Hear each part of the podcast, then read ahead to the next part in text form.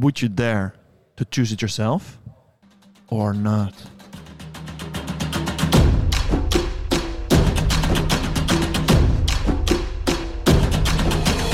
Hello, everyone, and welcome to the Choose It Yourself podcast. This is Christiana, and I am the PR manager of Coca Cola. Not the first podcast of Coca Cola, but definitely one with a meaning. The series of podcasts is going to look deeply into influencer marketing practices and how companies make use of influencers to build their brand reputation. We want to show our customers that we care about them and their personal opinion, listening to their own personal taste. In today's podcast, we are going to look at the psychological aspects touched by influencer marketing and how companies want to attract more customers using different techniques, both related to influencer marketing and branding. At Coca Cola, we stand for freedom of choice among our customers and encourage them to make choices themselves.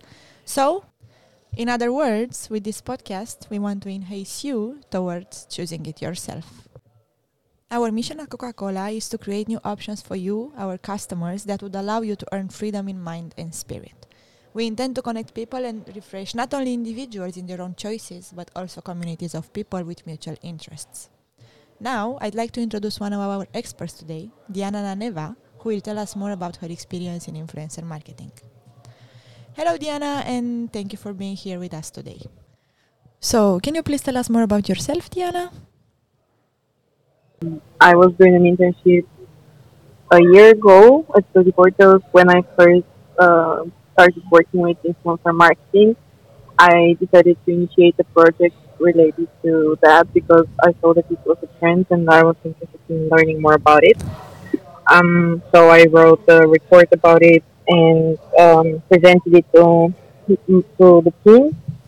Uh, they approved it, so I started uh, learning more about how to influence the target audience I was working for, um, depending on their interests. And then I was um, I, I searched for influencers and contacted them to uh, collaborate with them.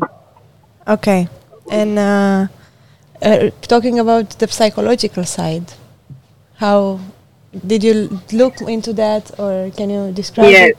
the, um, uh, the, uh, the target audience would be more convinced to like or dislike the brand uh, if they hear it from a person that they like.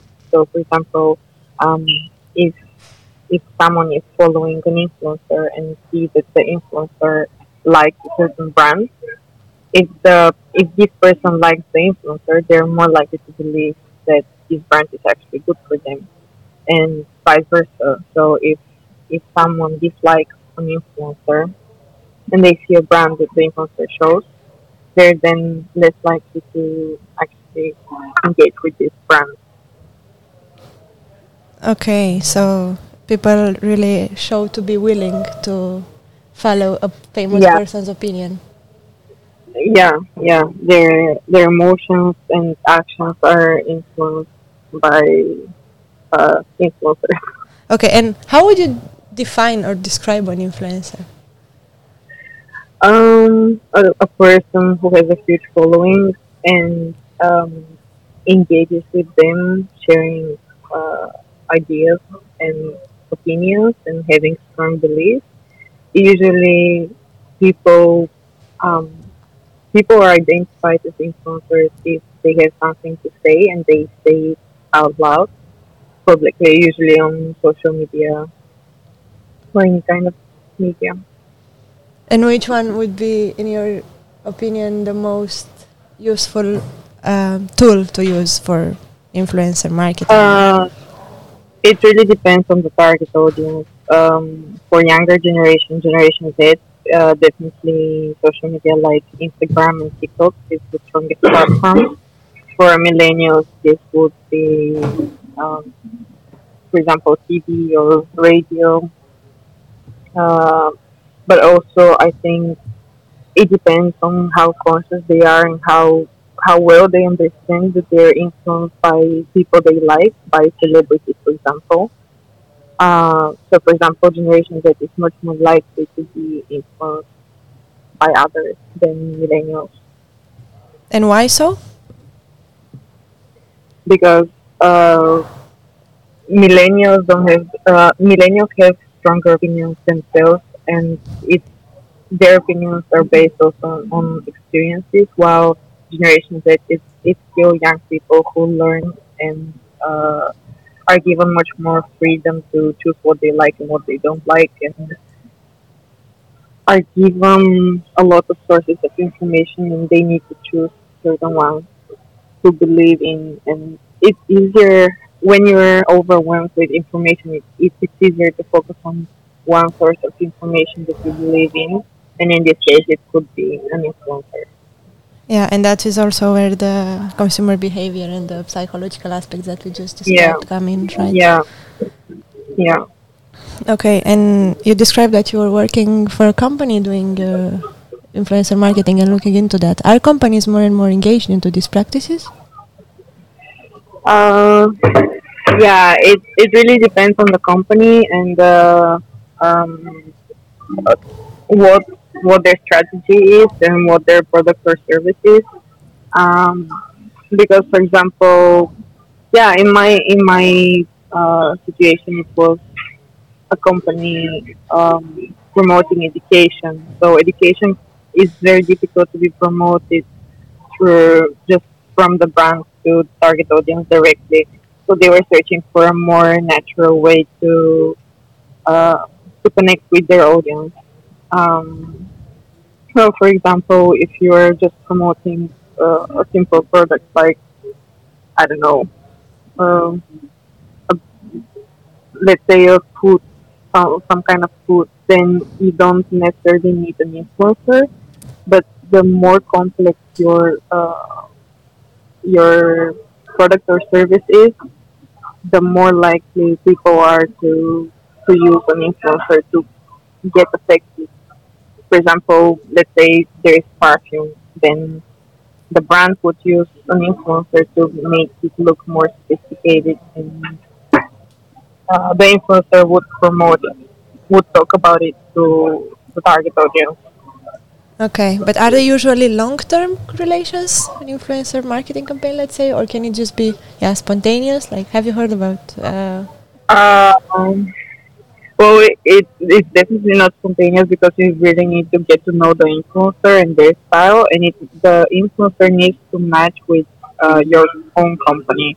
If if I speak from the company side, because um, let's say, um, yeah, again, I'm a, a, a company about education abroad then I would search for influencers whose interests are studying abroad or they're they're talking about um, anything related to education.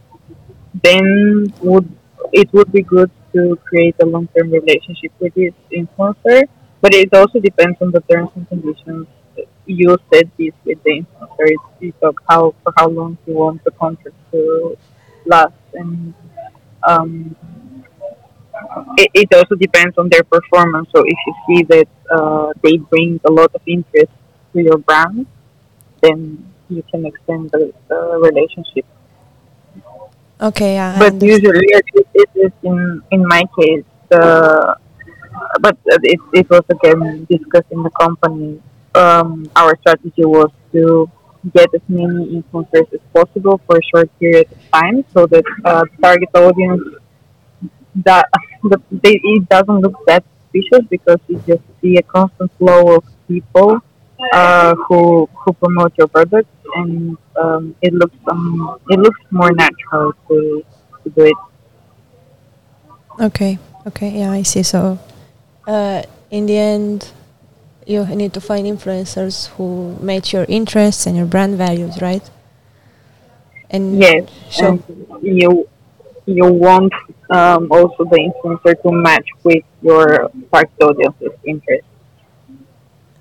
Okay, okay. Is there any um, any other thing that you would like to add about it, or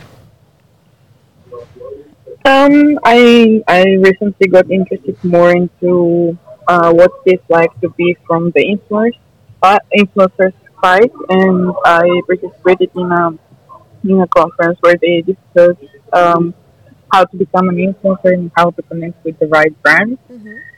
And this actually helped me to understand the brand side and uh, just the relationship between the company and the influencer and was just interesting to understand about the different the different types of activities that uh, brands do for influencers and uh, let me just see where they were.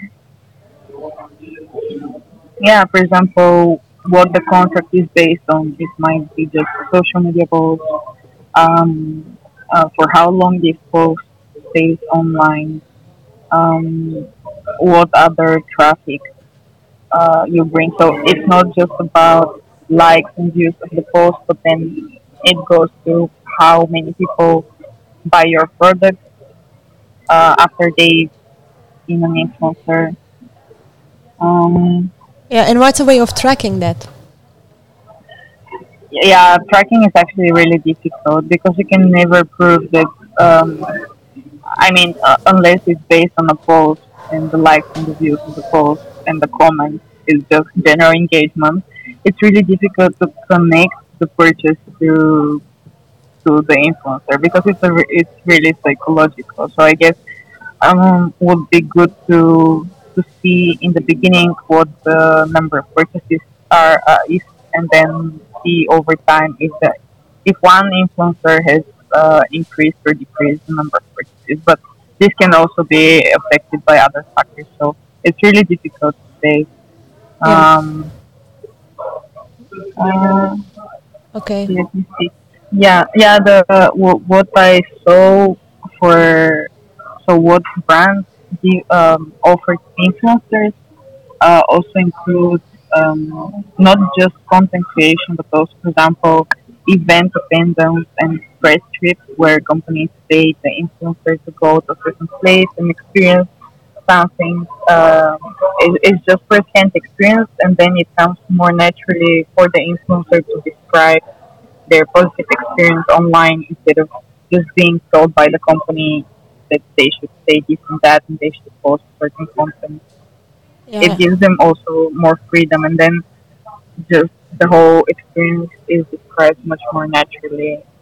understand. Yeah, everything makes sense, and you just uh, gave us some really valuable information. Thank you. Influencer marketing, ooh, such a topic. Uh, let's now talk about brand reputation. And today we have with us Malou Schurink, who can maybe tell us more about it. Hi, Malou. This part of the interview is conducted by my colleague Joel. Thank you, Joel. What what is what do you f- think, or what what according to you is the meaning of brand reputation?